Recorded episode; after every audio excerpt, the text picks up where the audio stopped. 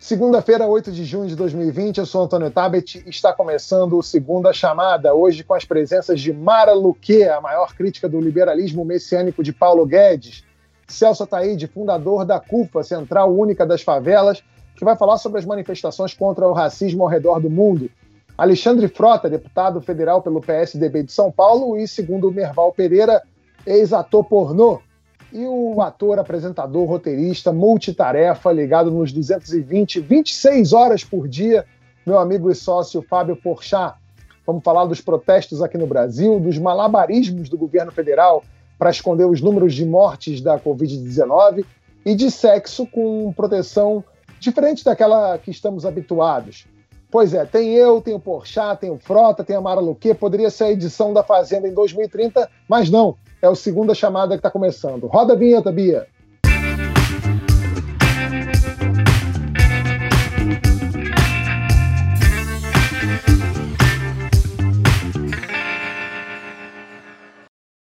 Diante da maior crise sanitária do país, o governo Bolsonaro achou uma solução típica de ditaduras. Resolveu esconder os dados de morte infectados pela Covid-19, o ex-novo secretário de Ciência e Tecnologia do Ministério da Saúde, Carlos Wizard, ex-dono da escola de inglês Wizard, disse que queria recontar o número de casos porque ele era manipulado e fantasioso, segundo ele.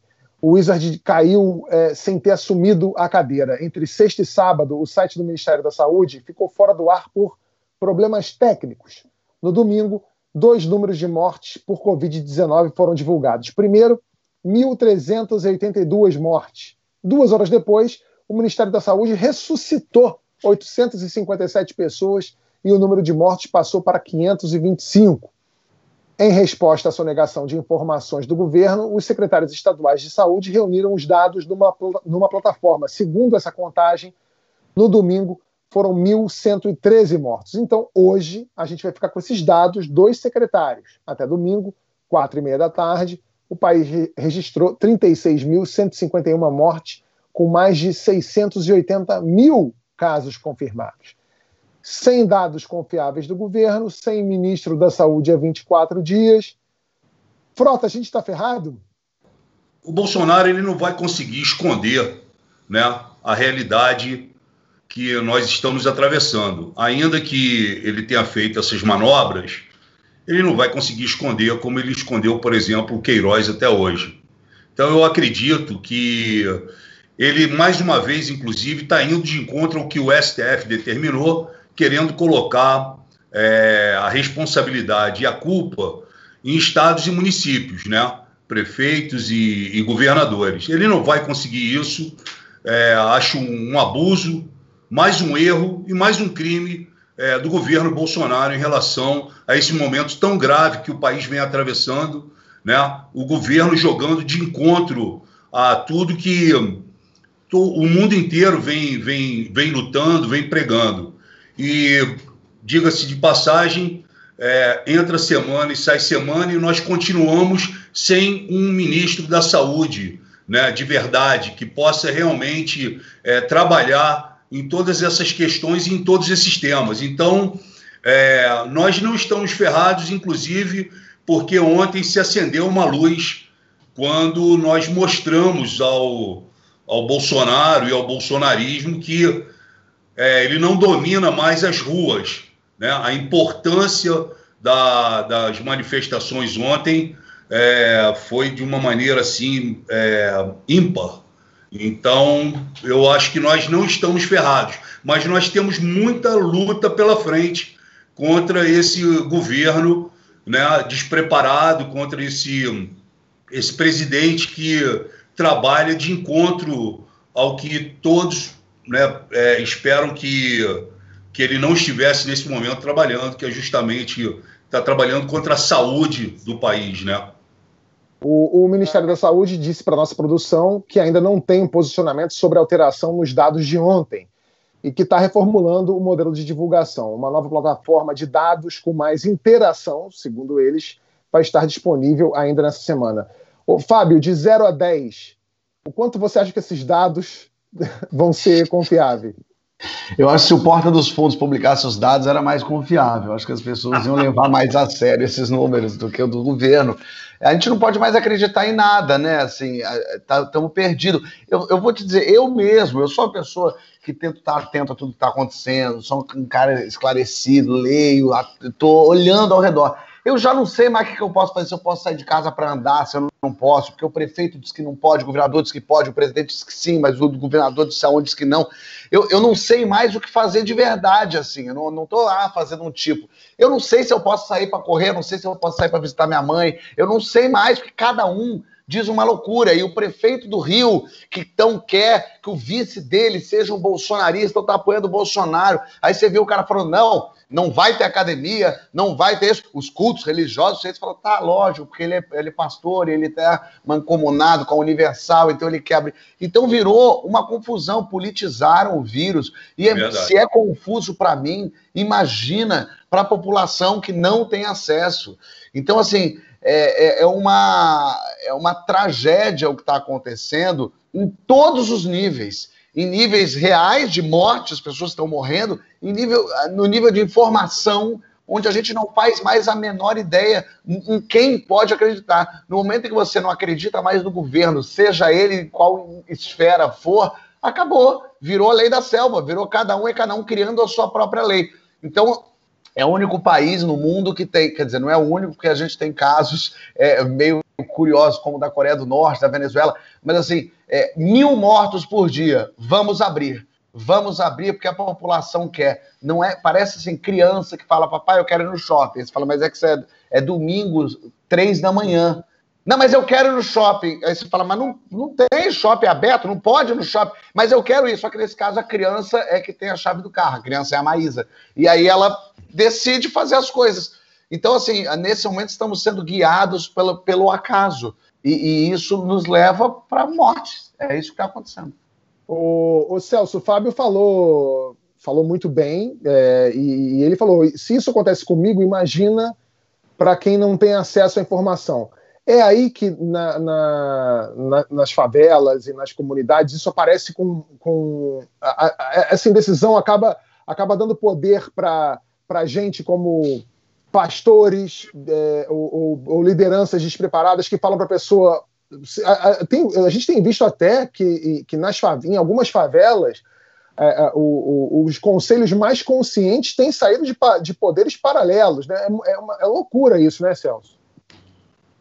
É, realmente tem sido uma loucura muito grande. A gente, a gente tem informação, sim. Quer dizer, as informações são truncadas e são, na verdade, demandadas de, de, de pessoas, de grupos com interesses totalmente diferentes. Então, essa polarização é, que a gente está vivendo nesse momento está é, tá sendo uma coisa que realmente está fazendo muito mal para a sociedade. Como o Poxa acabou de falar, nem ele sabe o que ele faz. É, é você imagina todo o restante. Então, quando você, você vê que as pessoas, de modo geral, não sabem o que, que fazem, então é todo mundo sem saber e cada um escolhendo algum tipo de direção. No caso, como você falou dos pastores, por exemplo, não agora, mas mesmo no começo, é, quando, quando surge a, a, a, pandemia e quando a gente começa a ficar muito preocupado, quando a gente começa a levar para as favelas é, informação com bicicleta, com carro de som, etc., tentando fazer com que as pessoas usassem máscara e tudo mais, eu, pessoalmente, fui em alguma das favelas em que os pastores, não vou dizer que são todos eles, mas uma parte significativa de pastores, diziam que o único espaço físico onde o vírus não teria acesso eram nas igrejas.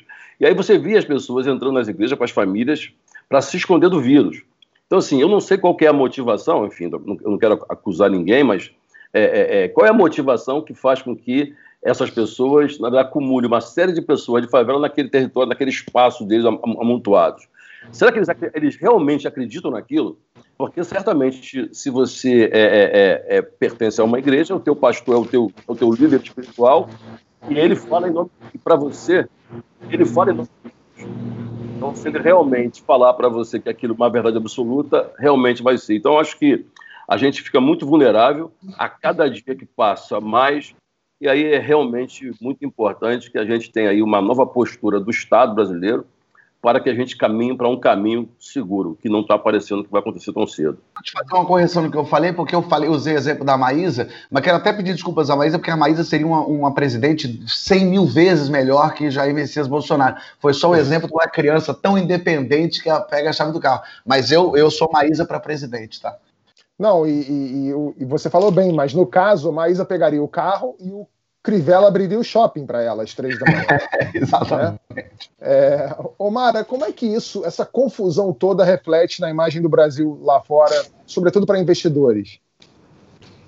É, o presidente Bolsonaro ele disputa ali com o Nicolás Maduro é, fortemente essa, essa imagem de, de, de caos, desordem total. Qual é a diferença em relação ao Brasil? É, é, que nós temos instituições ali que funcionam. Então, assim, o sonho do presidente era é, controlar o legislativo é, e o judiciário, que ele não consegue, ele tem tentado, mas não, não consegue. E isso é bom. Para o investidor estrangeiro, eu, eu, eu entrevistei um, um, banqueiro semana passada, um banqueiro de investimentos, porque você vê uma volta do capital, do, do dinheiro de investidor estrangeiro para a Bolsa.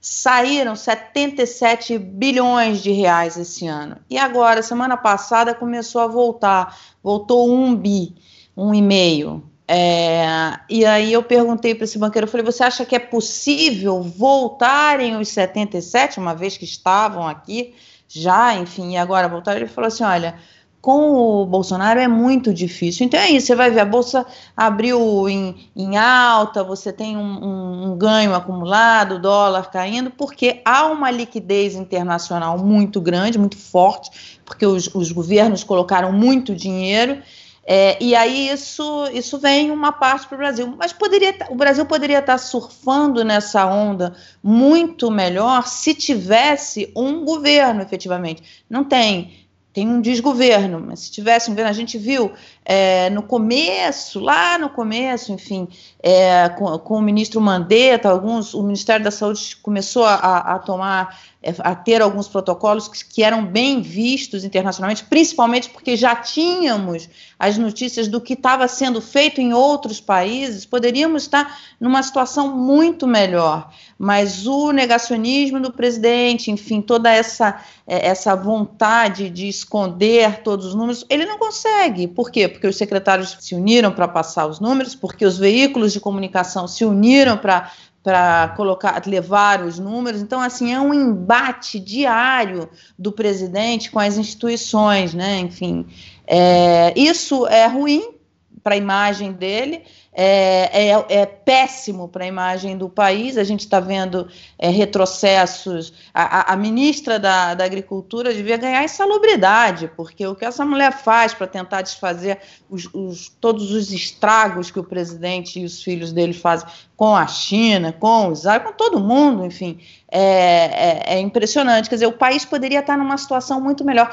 E o presidente ele reduz a questão econômica a abrir para todo mundo se infectar, morrer mesmo e tal. A gente já viu declarações, eu, eu li na, na imprensa, enfim, uma matéria da Reuters, declarações de, de, de, agentes do governo, enfim, dizendo: ah, que bom mesmo que vai morrer porque resolve o problema da, da da Previdência. É um absurdo isso, né? Isso, isso mostra a configuração do que, do que a gente está vivendo. A, a, reunião do dia 22, tudo isso vai mostrando o que, como é que o governo lida com essa questão sanitária e com essa questão econômica, que é não lidar com isso.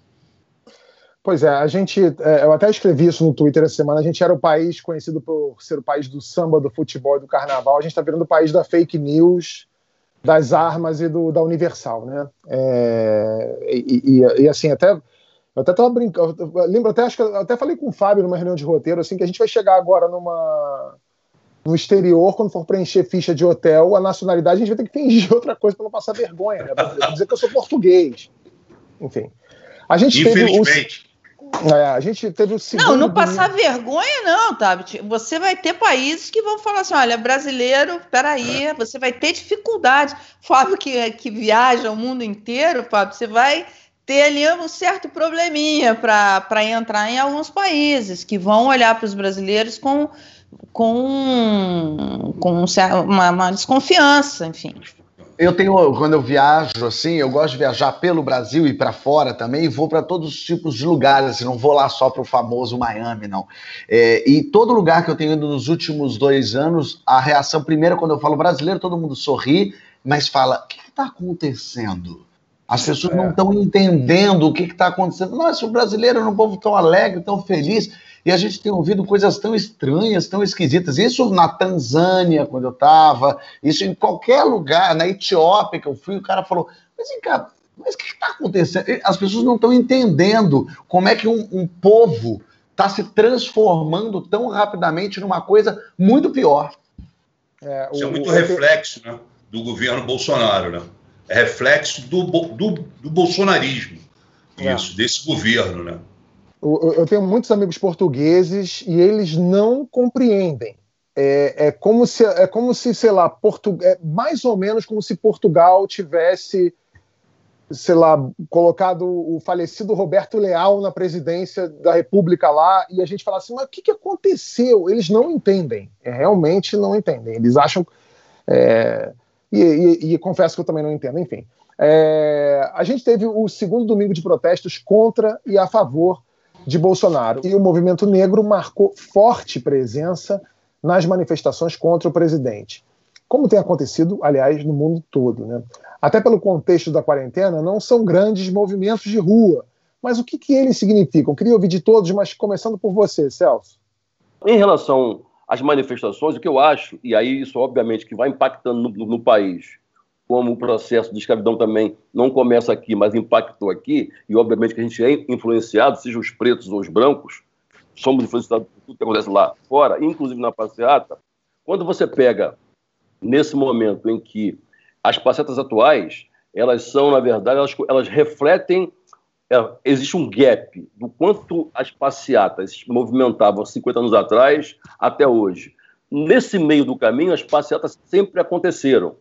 E aí, o que eu acho que é importante e relevante é que eu sou absolutamente contrário a qualquer tipo de manifestação violenta, qualquer tipo de baderna. Eu sou radicalmente contra. Mas eu te pergunto, as passeatas que aconteceram durante esses 50 anos, e houve várias, elas não deram resultado nenhum. Infelizmente, uma, uma, uma dose de baderna e de violência que chama atenção. Se tivessem sido feita uma passeata, como tem sido feita ao longo desses anos nos Estados Unidos, por exemplo, o, o Donald Trump estava dando gargalhada ou tratando aquilo como uma coisa banal. Vou te dar um, um outro exemplo. No Rio de Janeiro, a gente vem aí há 40 anos com crianças morrendo, o roteiro está pronto. A, a, polícia entra, mata. No segundo momento, as famílias colocam uma camisa com a, com, com a foto da criança, vai para Copacabana, faz uma, passeata, a passeata termina no enterro e vai todo mundo para casa aguardar a próxima morte da próxima criança. Será que se as pessoas tivessem uma, uma fúria maior, será que o Estado o prefeito, o governador, não teria medo da reação dessas pessoas. Então, acho que o fato é que a passeata tem que ser pacífica sempre. Agora, não tem resolvido essa passividade, porque vira, acaba você vendo os movimentos negros, os movimentos sociais, batendo um surdo, batendo um gubo, cantando uma música da Ivete Sangalo, etc. E vira muito mais uma coisa romântica do que necessariamente uma coisa que as pessoas que fazem com que os pretos vivem, vivam acuados esse tempo todo sintam também um certo receio da reação daquelas pessoas. Então, eu acho que esse momento, o país, o Brasil, os movimentos negros do mundo inteiro, não só do Brasil, comecem a reagir impulsionado por uma coisa que aconteceu e que virou uma cena nacional. Assim como uma Copa do Mundo, quando acontece uma grande final, o mundo inteiro começa a olhar para o futebol. Nesse caso, como o holofote foi muito grande em função dos Estados Unidos ser uma grande referência, faz com que uma série de outros levantes comecem a se dar. E nesse momento, o movimento é, negro brasileiro também está dando a sua contribuição, que eu acho extremamente importante. O, o, Frota, é, é, o Celso falou aí sobre essa questão das passeatas. É, eu também acho que tem que ser pacíficas, mas ele fala que é só as que acabaram em algum tipo de baderna que tiveram algum tipo de resultado. Isso não é, é verdade. Muito, isso não é muito perigoso nos dias de hoje, sobretudo que a gente vê, por exemplo, tem vídeos de apoiadores do Bolsonaro é, ontem, é, durante a manifestação contrária ao Bolsonaro, falando assim: eu quero que eles venham aqui porque a gente está armado. Isso não é um, um perigo? Como é que está o clima em Brasília em relação a esses manifestantes, inclusive, que já foram até acusados de ser uma milícia armada? Sim, é, eu acho que o Celso ele tem razão, mas as vozes né, das ruas mostraram ontem né, o início de, um, de uma luta que há muito tempo a gente não via, principalmente desde que o Bolsonaro é, resolveu fazer a sua ascensão à, à, à presidência, né? toda, aquela, toda aquele, aquela catarse que existia quando Bolsonaro chegava nos aeroportos, enfim, nas cidades. Hoje essas vozes das ruas elas foram marcantes, marcantes pela liberdade, né, pela, pela luta contra a desigualdade.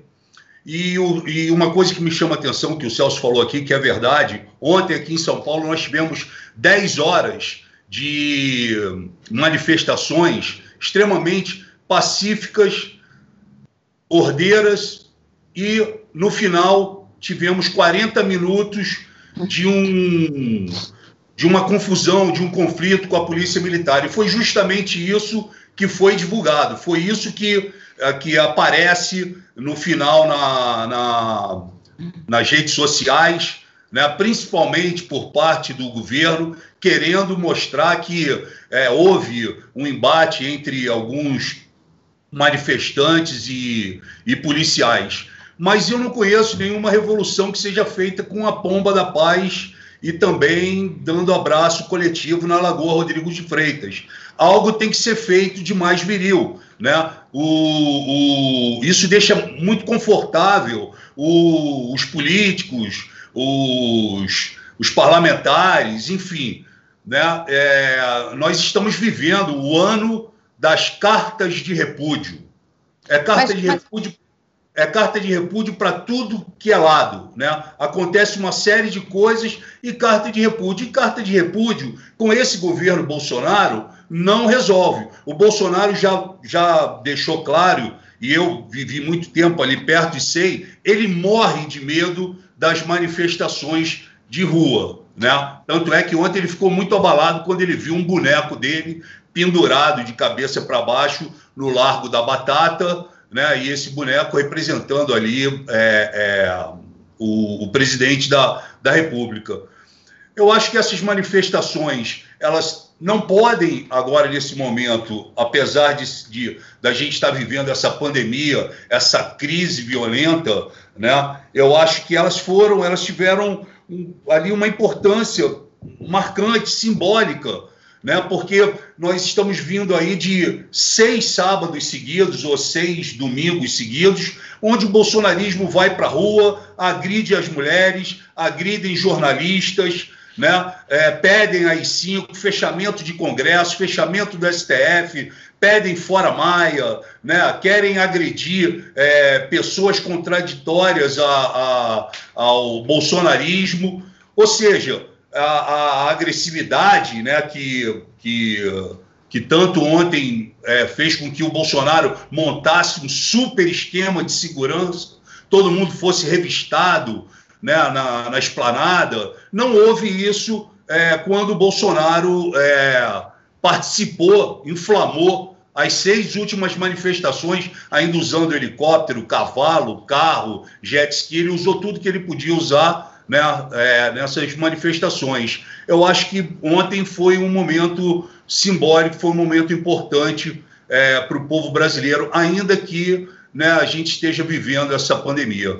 Antes do Pochá falar da Mara, assim, eu só para poder é, ir reforçando o que o Frota está dizendo, o que, que, é mais violento? Você quebrar é, é, a vidraça de um banco ou você trazer para as ruas várias pessoas simbolizando a Ku Klux Klan, tomando leite e com pois tocha. É. Então, que tipo, quer dizer, é como, é, é como se somente um tipo de violência, porque parte de um tipo de gente com, com um biotipo é, físico é, ou com uma pigmentação da, da, da, pele fosse relevante. E a outra coisa, mais uma vez, vira uma coisa bacana. Eu vou te dar um exemplo aqui. Aliás, eu não vou, eu não vou levar isso mais adiante, mas o fato é que eu acho que essas movimentações nesse momento, nos Estados Unidos, sobretudo, o que acho que o grande diferencial das passeatas é que, nesse momento, os brancos, os jovens, sobretudo brancos, estão nas passeatas com os pretos. Se fosse só preto na passeata, pode dar, pode dar porrada, porque a sociedade vai se sentir aliviada. Mas quando são os brancos apanhando, aí a sociedade também se sente ofendida e, e ela também sente parte dessa dor. Então, quando tem brancos e pretos na mesma passeata, indo para a mesma direção, uma, isso aponta para um futuro que eu acredito que essa luta não pode ser apenas de preto, essa luta tem que ser uma luta da sociedade entender que o mundo que nós queremos viver. E aí não são apenas os pretos fazendo nenhum tipo de manifestação, porque os branquinhos, inclusive, eles podem até quebrar algumas coisas, nem da cadeia, mas preto pode baixar a porrada porque é um manto de baderneiro. E nesse caso específico, acho que a grande novidade dessas passeatas é que os movimentos negros não estão sozinhos, como sempre estiveram. Eles estão hoje, na verdade, com uma série de pessoas que estão com uma série de insatisfações é, por, por inúmeras razões. Mara, você queria falar alguma coisa? Não, eu queria discordar do Frota e do Celso, concordar com o Celso uma coisa e discordar. Primeiro, acho que o Celso está certíssimo. A diferença é que a classe média, não são os brancos, Celso, mas a classe média veio para as ruas inspirada nos, no movimento que viu nos Estados Unidos e no mundo inteiro, porque isso se espalhou pela Europa e por outros países. Então, quando a classe média vem para a rua, e aí engrossa esse movimento. Agora, em relação aos movimentos pacíficos, os caras pintadas tiraram o colo.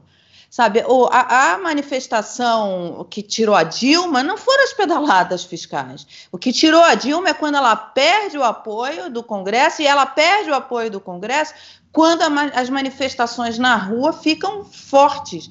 Então, assim, por que, que, por que, que o presidente tem medo? O presidente sabe que ele cai assim que essas manifestações na rua pacíficas, mas assim que as pessoas forem para as ruas e, e não vão ainda muito também em função do, da, da questão da, da questão sanitária, enfim, é, e é legítimo isso, lógico, é, mas a hora é, que as pessoas forem para as ruas, pacificamente que seja, o Congresso entende, e o Frota pode falar isso melhor até para gente, o Congresso entende que ele perdeu popularidade, aí começa o impeachment dele. Aí começa o processo de impeachment. Tem vários pedidos. Por que, que não andam? Não andam porque 35. ele ainda tem... Oi? 35 pedidos de impeachment. Então, e por que não andam? Não andam porque o Congresso enxerga que ele ainda tem apoio popular. Na medida que ele for perdendo esse apoio popular, ele sabe que ele vai ser empichado. Ele sabe. Então, o que garante a ele é é, é, é, ter ainda esses, como diz o Tabet, 30, 29, 28, 27, 26, 25%, enfim. Isso é, é que ainda segura o presidente, é, é essa popularidade. Por isso ele joga para a torcida dele, por isso ele está ali isso. tentando é, manter essa, essa torcida. Agora, que a manifestação ela tem resultados, mesmo pacífica, tem. Tirou dois presidentes Mara, tirou o Collor, gente... dois presidentes eleitos. Tirou Mara, o Collor, tá... tirou a Dilma. Concordo com você. Agora, a gente só precisa entender que tipo de manifestação nós estamos falando. É, quando você chega nos Estados Unidos com 11% da população, quando você fala da classe média, são 82% das pessoas. Ou seja, então, isso, isso, é, quando eu, eu, falo que são os brancos, porque são eles que representam. A favela são, são 74 de pretos. Quando eu estou falando da favela, eu estou falando de um espaço uhum. físico uhum. É, é, é que tem como uhum. símbolo de exclusão. Então, tem uma uhum. pessoa de uma pele que mora naquele lugar. Quando eu falo dos brancos, obviamente que não estou falando daqueles brancos abolicionistas ou daqueles brancos que, que participam do nosso processo é, é, é, é, é histórico e de avanços. Não estou falando dessas pessoas. Estou falando de um, de um modo. A, a miséria tem cor. A gente não pode negar isso. Se a gente negar uhum. isso, uhum. a gente está compactuando com tudo que a gente discorda. Uhum. Então, é, você em, tem razão. Em relação, em relação à passeata, eu estou, a gente está falando aqui de passeata de relação a negro. Os brancos nunca participaram. Eu sou do mesmo movimento negro, eu sempre fui, é, dia 20 de novembro, fazer passeata, os brancos não estavam participando. Então, não adi... então nunca. E a prova são os números. As, a prova de que nunca adiantou as nossas passeatas são os números. As uhum. passeatas que você está falando, por exemplo, em relação a Collor, não eram, passe... eram passeatas das mais diversas, dos mais diversos partidos políticos, dos mais, mais, mais diversos setores da sociedade. Não, eu, eu, nesse aspecto, eu concordo totalmente com você. É, aí, a, gente está falando de duas coisas. A gente está falando da questão racial e ela chega agora no Brasil e a classe média pega essa bandeira para ela também e vai para as ruas, inspirada no que está acontecendo nos Estados Unidos e no resto do mundo. Eu concordo integralmente e, com você. Agora, em relação à questão política, eu acho que é, a democracia brasileira viveu assim é, momentos importantes com, com as pessoas na rua, pacificamente, elas tiraram o presidente. É, e uma cena que me impressionou muito foi no final de semana passado, retrasado. É, um homem negro parado é, e sendo instigado o tempo inteiro por Bolsonaro. Foi aqui na Avenida Paulista. Foi na Avenida Paulista.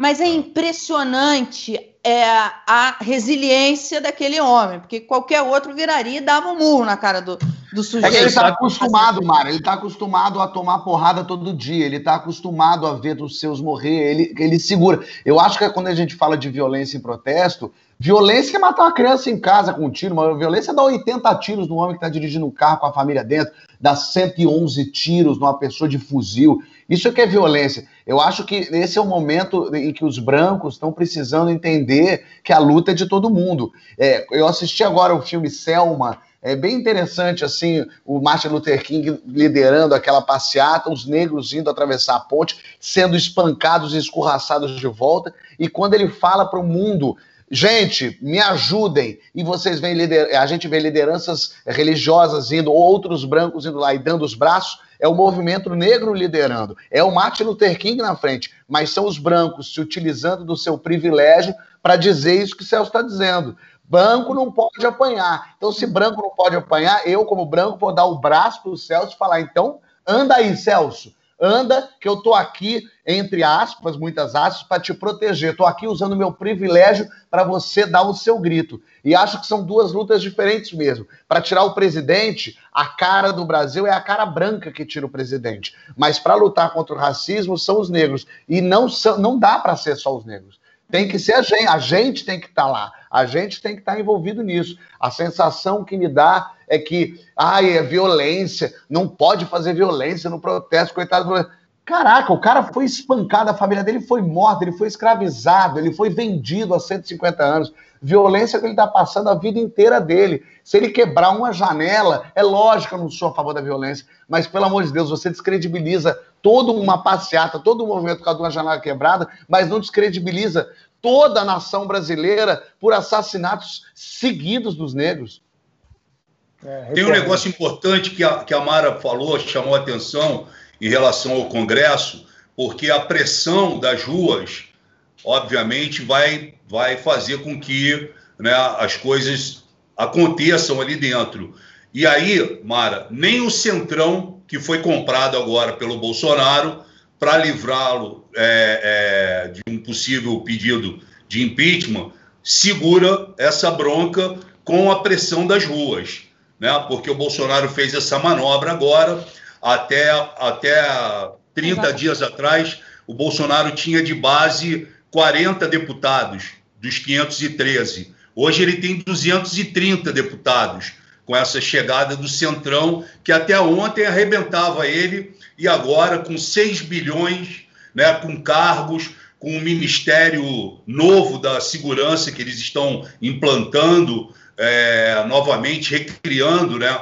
E mais cargos e, e emendas e secretarias, o Bolsonaro acha que ele pode se segurar ali.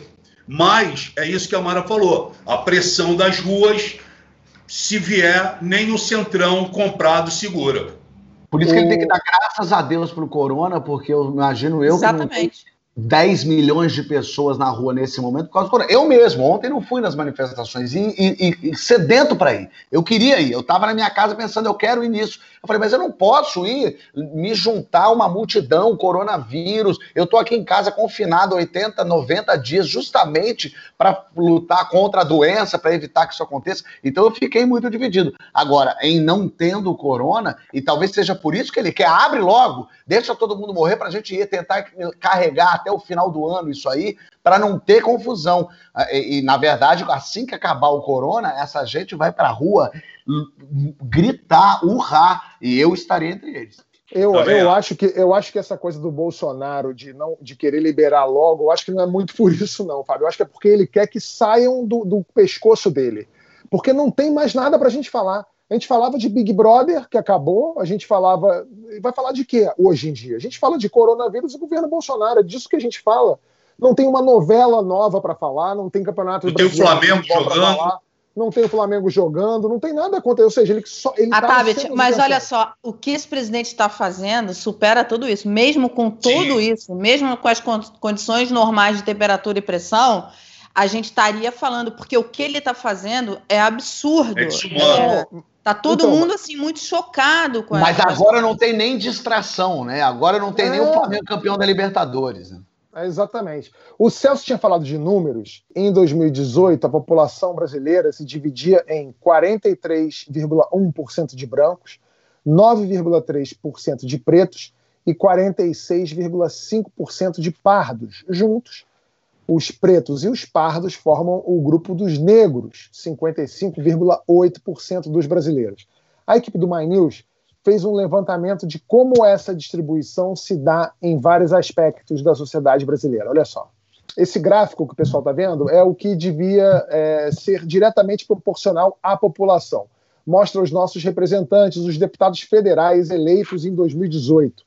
Três quartos da Câmara, ou seja, 385 deputados, se declararam brancos. Os pardos é, eram 20,27%, totalizando 104 deputados. Os 21 deputados autodeclarados pretos representam 4% da casa. É, esse outro gráfico mostra a taxa de desemprego por etnia.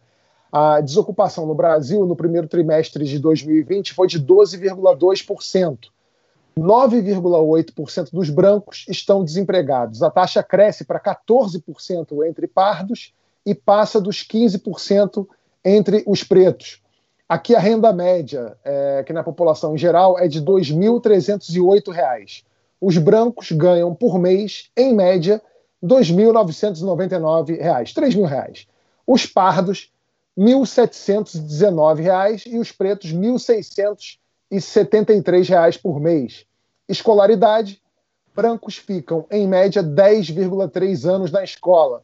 Pretos e pardos ficam quase dois anos a menos, 8,4%. A taxa de analfabetismo é de 3,9% entre brancos e de 9,1% entre os negros.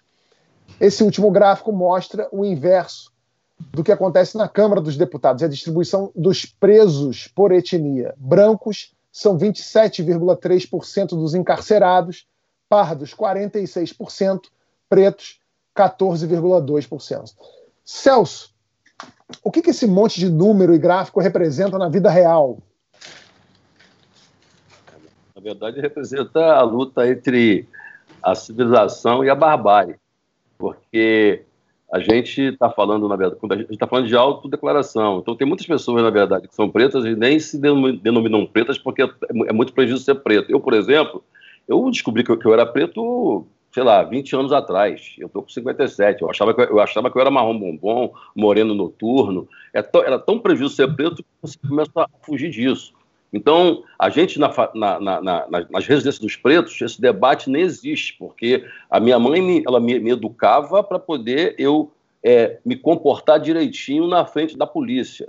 E os homens do asfalto. Porque uma, uma coisa que é, que é importante, quando eu falo de pretos e brancos, é porque nós somos diferentes, temos que assumir essas diferenças. Porque os pretos, na favela, eles, na, na hora que a gente está jogando futebol e começa um, um xingar a mãe do outro, aí o branquinho, mesmo duro, mesmo ferrado igual a gente, diz: Ah, você daí, seu macaco. Ele sabe que ele tem vantagem em relação a nós. Ele sabe que uma, uma, menina, uma menina preta na favela, uma menina branca na favela, uma consegue, de repente, ser recepcionista. A pretinha vai ter que ser faxineira mesmo. Então, Obviamente que existem exceções, mas se a gente tá, quando a gente é, mostra a exceção, estamos, na verdade, definindo que existe uma regra, e a regra não somos nós no, é, no espaço de mando e de poder. Por isso, inclusive, quando a gente está falando de passeata, é só, é só uma, uma, questão, quando se vai, quando a gente quando a, a Rocinha foi tentar fazer uma passeata sobre o, o Amarildo, lá na porta do Cabral, a porrada comeu, não, não conseguiu chegar nem, de, nem depois do túnel. Ou seja, estas pessoas elas não são respeitadas pelo poder público e não são, como o Pochá falou, é, é, abraçadas pelos que podem ajudar nesse primeiro momento, dar para elas, na verdade, o livre, é, a sua liberdade de expressão. Então, a gente vai ficar aguardando o próximo momento. Isso faz com que, esses anos todos, a gente não tenha evoluído. E existe uma coisa que também, para mim, é fundamental, que é na medida em que a gente vai sufocando, vai sufocando essas pessoas, obviamente que a gente vai ter menos acesso à escola, por isso a gente está pedindo cota na universidade, que obviamente, quer dizer, se você pegar um governo hoje e falar assim, ó, vamos cortar as pernas dos 13 milhões de favelados, ok, vocês como não favelados, e aí não tem a ver com etnia, mas como território, vocês como não favelados, ó, não é problema meu, não sou favelado, é o governo que está fazendo, não sou eu. Peraí, tá bom, é o governo que está fazendo. Então você vai lá, corta a perna de 13 milhões de pessoas que fizeram pior com os negros, né? Não cortaram só as pernas. É, é, é, você corta a perna dessas pessoas e daqui a 150 anos você vai ter duas sociedades. Daquelas que, sempre, que nunca tiveram suas pernas cortadas e daqueles descendentes de quem teve uma vantagem social e que foi no máximo vender no, no, é, balinha no trem. Então, obviamente que vocês, quando eu olho para cada um de vocês aqui, eu não sei se vocês são ricos, se vocês são pobres, se os pais de vocês são fazendeiros ou não. Mas quando vocês olham para mim, provavelmente meu pai não foi, não foi fazendeiro, óbvio. E aí é esse olhar que está nas, nas ruas. Se eu estou com carro zero quilômetro, quando alguém me vê com um carro bacana, olha para mim e olha, na, olha a segunda vez. Quer dizer, opa, esse negão aí, mas se passar um homem branco, uma mulher branca com um carro importado, é a coisa mais normal do mundo. Então a culpa não é somente nossa, é a culpa dos nossos olhos que não estão acostumados a ver preto bem sucedido. E aí, isso vai se desdobrando numa série de coisas, vai se desdobrando numa falta de informação, porém, neste momento, esses números que você falou estão certos, o que faz com que 70% dos pretos, é, aliás, que os pretos recebam 70% a menos é, em, em, reais é, é do, do que os brancos, porém, 40% da economia brasileira são os pretos, os pretos que bancam. Eles produzem e, portanto, é, é 40% da economia que corresponde a 1,7 trilhão. E os pretos não sabem disso, essa informação não está entre os pretos. Na medida que os pretos entenderem que a, eles têm 40% da economia, eles, eles é, é, é, a, a, economia é medida, em, em parte, pela, pelo poder de consumo das famílias, e se nós consumimos isso tudo, então nós, nós, nós somos poderosos sim, e nem sabemos que poder que nós temos. E o pior, quando você vê agora, por exemplo, a Fundação Palmares, quer dizer, em que o presidente diz que ele está alinhado com a política do, do, do presidente, e está tudo certo alinhado mesmo, porque na verdade ele tem, mas ele está alinhado com, com o presidente, que é, quem, que é quem escolhe as pessoas com o perfil dele. O que e aí tem uma doença aí, na verdade, que eu não sei se tem nome, que deve ter, quando você olha para o espelho e você não reconhece como aquilo que você é. Igual essas, meninas que são modelos, são muito magrinhas, elas se olham no espelho e se veem muito gordas. É, é, é, é, e tem pretos, na verdade, que eles olham, se envergonham tanto deles, da sua imagem e de tudo que a gente representa e acabam, na verdade, é, não se reconhecendo como, como, como preto. E aí vem uma nova fase no comportamento dele, que é renunciar a todos os outros pretos e, por ignorância, não compreender tudo o que significa. E para nós existe um déficit cultural muito grande que está, na verdade, diminuindo ao, ao, ao, longo do tempo, mas não conseguiu acompanhar ainda a quantidade de pretos que somos. A gente tinha que dar a graças a Deus que os negros estão querendo justiça, porque se eles quisessem vingança, a gente estava fudido. A verdade é que eles não querem vingança. Eles querem vingança, todos nós tínhamos que sofrer. Eles não querem isso. Eles não querem que ninguém sofra. Eles querem é é, é, é, é que a, parem de oprimir, de oprimi-los. Então é por isso que a gente precisa estar é, tá muito atento, é por isso que a gente precisa estar tá muito juntos, é por isso que a gente precisa estar tá de braço dado. É, a, aceitar que somos racistas e nos beneficiamos do racismo é o primeiro passo. Ô, ô Mara, o, o, o Celso está falando aí da economia, de uma economia que, a, que os negros não veem, não têm acesso, na verdade. Mas o que, que essa exclusão dos negros da economia causa na própria economia também? Desigualdade, queda da, da o, o, país poderia ser um outro país, como o, o Celso colocou, se você tem essa força econômica liberada, né? Quer dizer, você. O, o, o Fábio está tá inspirado nos últimos dias. Aqui no programa ele falou algumas coisas assim, parecem poemas, mas ele escreveu na, na, na, rede dele, acho que foi na, no Instagram, escreveu algo que eu acho que retrata muito bem a questão da desigualdade no Brasil e foi é, para o Paulo Vieira. Então, quantos Paulos Vieira você não tem no país que não lhe é dada a oportunidade é, de, de fazer, é, enfim, de, de fazer esse. Porque isso é uma força econômica, entende? Então, o Paulo Vieira é um, é um, é um artista, mas e, a, a, É, essa é uma atividade que é uma força econômica, é, um engenheiro, enfim, todas as, o país é muito desigual e as estruturas e as políticas públicas elas acabam perpetuando, fazem isso, perpetuando essa desigualdade. De que forma? É, um dos, uma, você tem várias formas de medir a desigualdade. Uma delas é o índice de Gini e o Brasil é o sétimo. A última vez que eu vi, o Brasil estava em sétimo lugar em termos de, de desigualdade. Então, assim, é brutal, é, é muito grande. E, e aí você fala assim, poxa, você ter um ambiente adverso de negócios, você perpetua a desigualdade, porque você não dá espaço para que as pessoas é, empreendam isso. E aí, quando a gente fala em desigualdade, volta ao que o, o, o Celso estava falando. Quando você fala em desigualdade, a população negra é a maior fatia nessa é, nessa estrutura é a maior fatia que sente esse impacto, que sofre esses impactos. Então, assim, é uma força econômica. A última vez que você esteve aqui, Celso, você falou algo que eu fiquei impressionada e comecei a, a olhar alguns números e tentar estudar melhor isso. Você fala assim: olha, na hora que você dá uma cesta básica, você está tirando a força econômica. Você tem que dar é dinheiro. Você tem que dar dinheiro para ele ir lá na, no, na, na venda, no supermercado da, da favela e comprar lá, porque aí ele faz essa máquina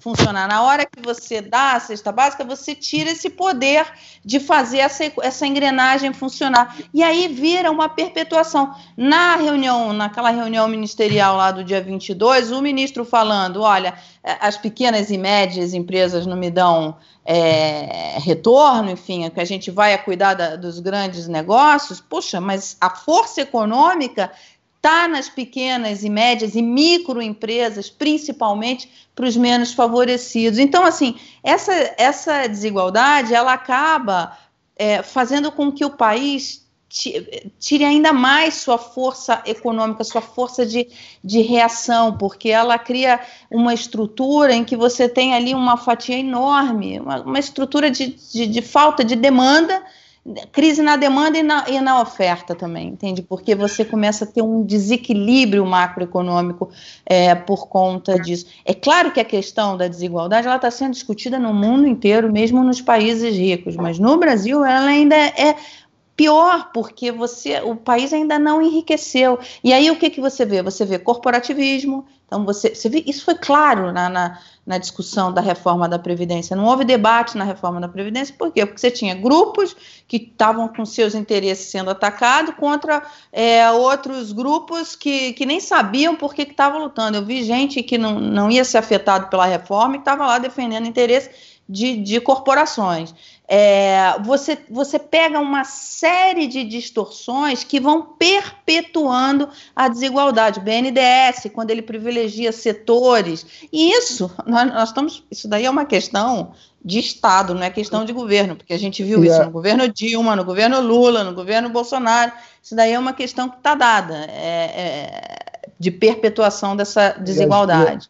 E a gente tem, vai continuar, infelizmente, falando desse assunto, porque agora a gente vai falar da morte do menino Miguel, de cinco anos, que é uma, uma história sobre essa cultura de Casa Grande e Senzala, né, que o Celso já falou aqui, sobre também falta de humanidade, falta de empatia, falta de cuidado. O Miguel caiu do nono andar do prédio mais imponente do Recife. Caiu depois que a patroa da mãe dele, a mulher do prefeito da cidade de Tamandaré, Sari Corte Real, deixou Miguel sozinho no elevador. Miguel só, só queria encontrar a mãe dele, a Mirte, que tinha levado o cachorro da patroa para dar uma voltinha. Eu vou repetir a pergunta que a mãe do Miguel fez para todo mundo e eu vou fazer para você, Frota. E se fosse o filho da patroa? Bom, esse é o mapa da desigualdade, né? É a hipocrisia social que a gente vive, é a violência cultural, é o racismo né, bruto acontecendo em todas as, as vertentes desse país. Né?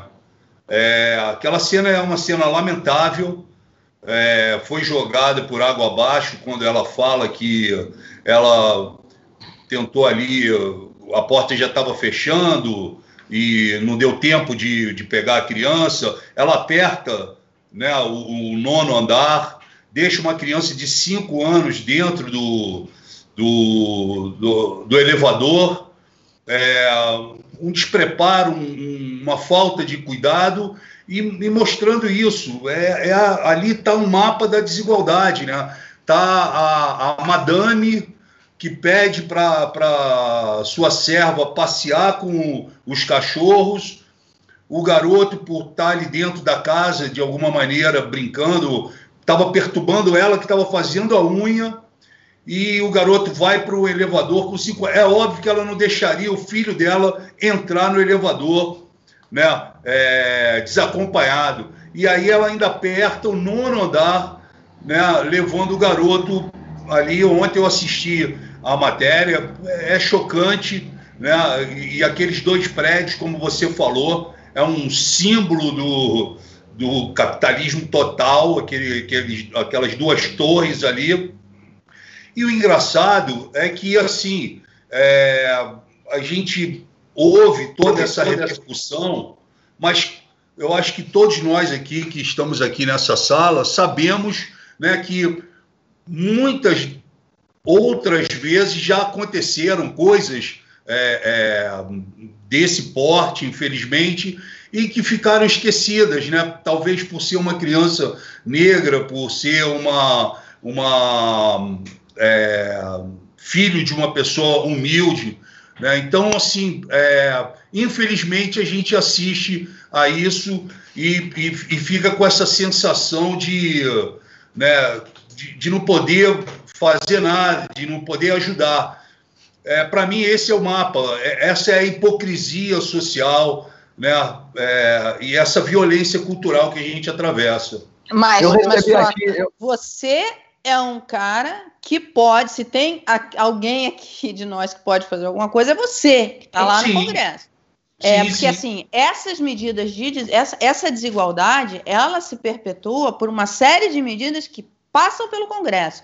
Então, reforma tributária, a gente tem uma, uma estrutura tributária altamente regressiva, o que significa que o, a pessoa que está na rua pedindo dinheiro e consegue um dinheirinho e compra um pão, ela paga o mesmo imposto que a madame que manda o motorista comprar o pão. Eles estão pagando o mesmo imposto. Então, assim, a gente tem uma estrutura tributária é, a questão da tributação de grandes fortunas é complexa, é complexa, mas é uma questão que tem que ser é, colocada na Câmara. É, são coisas é, é, muito do que a gente vai, do que passa para a gente reduzir a desigualdade, passa pelo legislativo. E Sem passa dúvida. por lideranças no legislativo que tomem essa, essa bandeira e que é uma bandeira difícil porque vai enfrentar vários interesses, por exemplo, imposto territorial, imposto sobre patrimônio, imposto sobre patrimônio no Brasil é nada. Todo mundo fala, todo mundo ganha muito imposto, é, o brasileiro é muito taxado, é muito taxado, mas tem uma série de questões polêmicas que não são populares,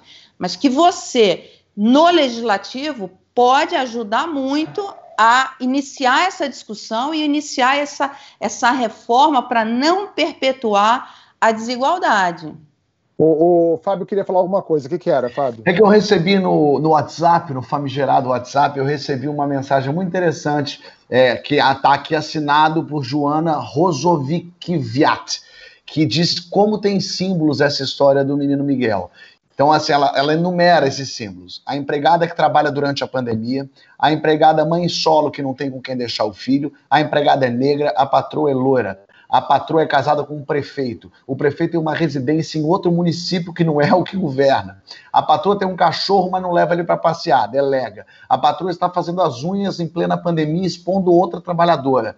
Patroa despacha sem remorso o menino no elevador. O sobrenome da patroa é Corte Real a, a empregada pegou Covid com o patrão, a empregada consta como funcionária da prefeitura de Tamandaré. Tudo isso acontece nas torres gêmeas, ícones do processo verticalização desenfreada, de especulação imobiliária, segregação da cidade de Recife. Tudo isso acontece em meio aos protestos Vidas Negras Importam, e tudo isso acontece no dia que se completaram cinco anos da sanção de lei que regulamentou o trabalho doméstico no Brasil.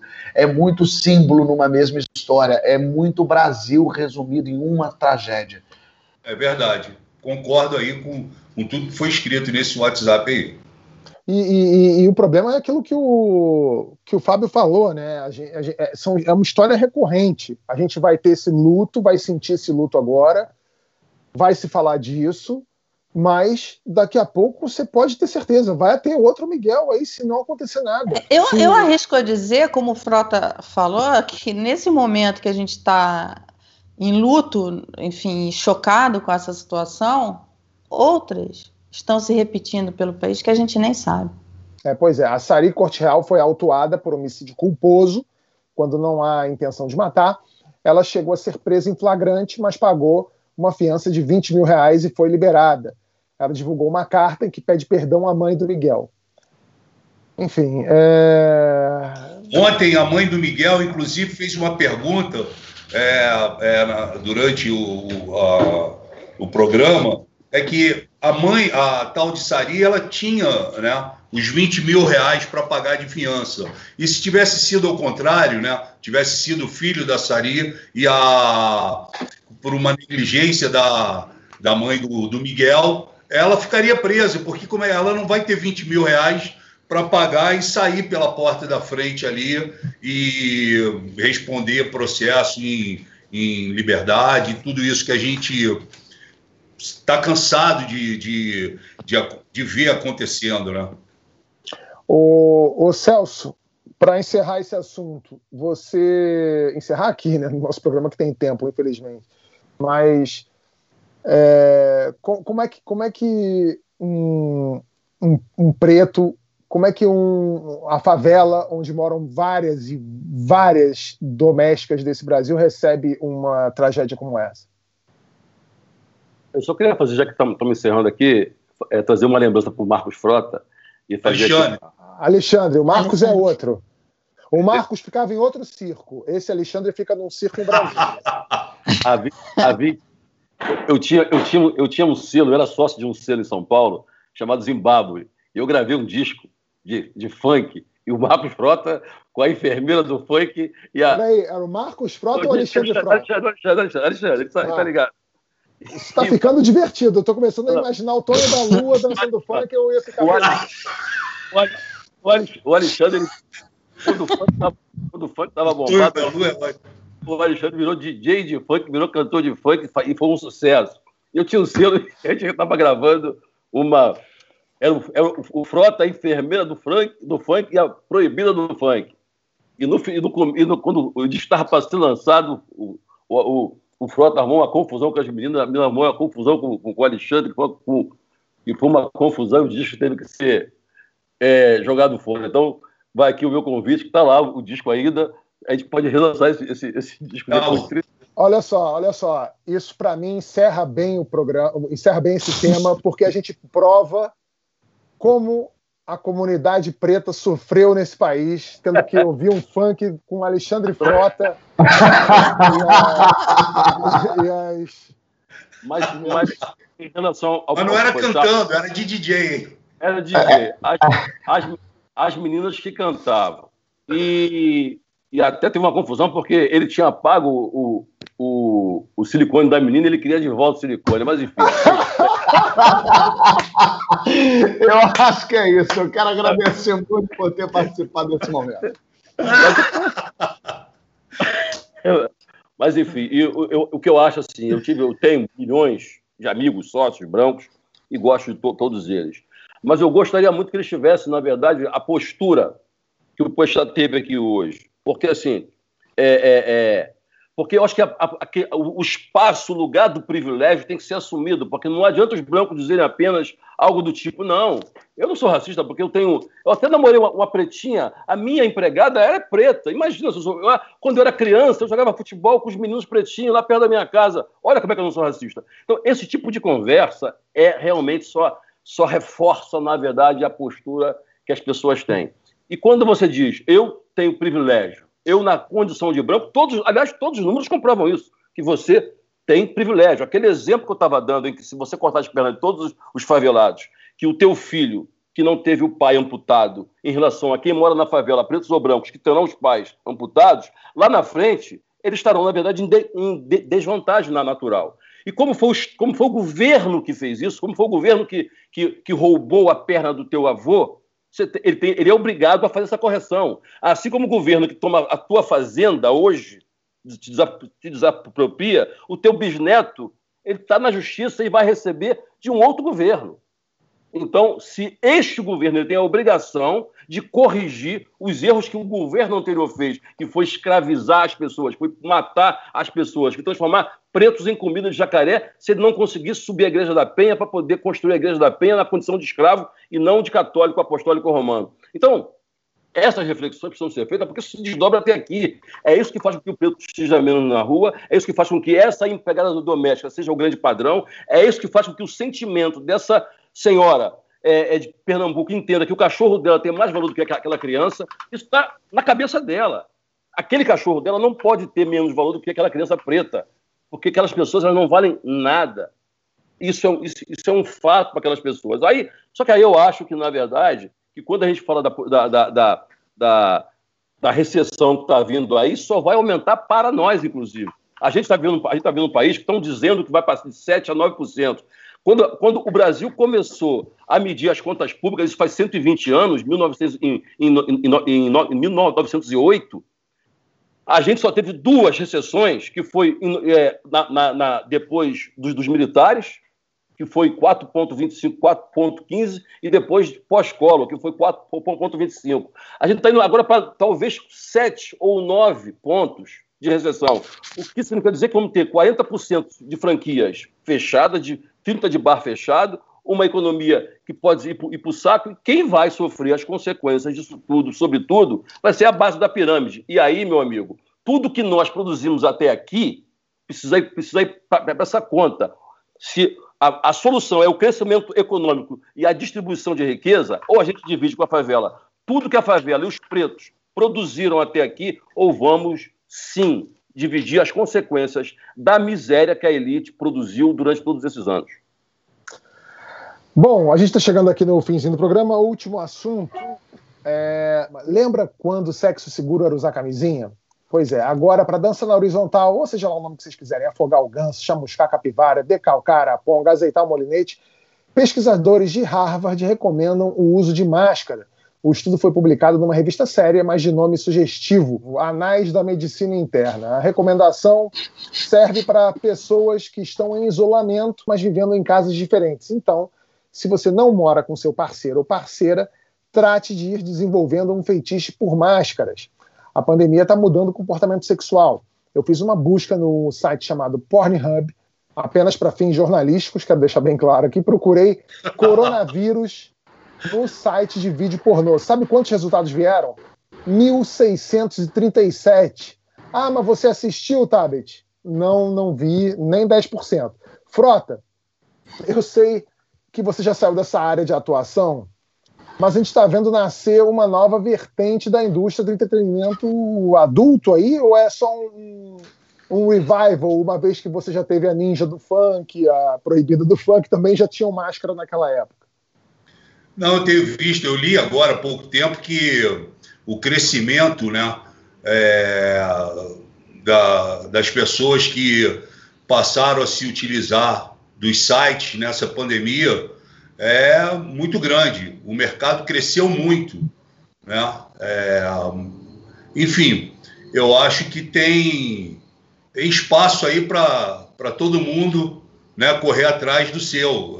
As pessoas estão fazendo sexo virtual, estão se, se conhecendo de uma forma diferente.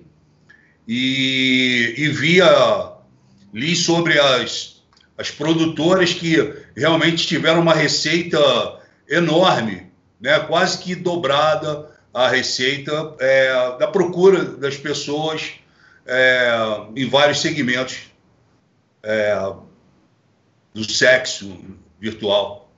É isso. Bom, nosso programa chegou ao fim, pelo menos para quem não é membro. Se você é membro, clica nesse retângulo azul aqui que a gente vai continuar essa conversa para falar de um assunto que carrega mais palavras de baixo calão do que a indústria pornô, o Olavo de Carvalho. O guru do Bolsonaro está na maior treta com o presidente, parece que ele está devendo uma grana alta na justiça, a gente vai entender o que está rolando. Se você não é membro, é só clicar nesse retângulo azul aqui. Além dessa conversa, a gente está preparando outras produções exclusivas só para membros. No dia 17, eu e a Mara, a gente vai fazer um bate-papo sobre empreendedorismo digital muito legal. E a Mara vai fazer, a partir dessa semana, um boletim especial sobre investimentos. Esse assunto foi o que me aproximou da Mara, inclusive, muito me interessa, mas também só para quem é membro. Toda quarta, logo depois do almoço da quarentena. É isso, pessoal. Obrigado. Fica com a gente. Se você não é membro, a gente volta na semana que vem. Fica por aqui. Valeu. Tchau, tchau. Até daqui a pouquinho.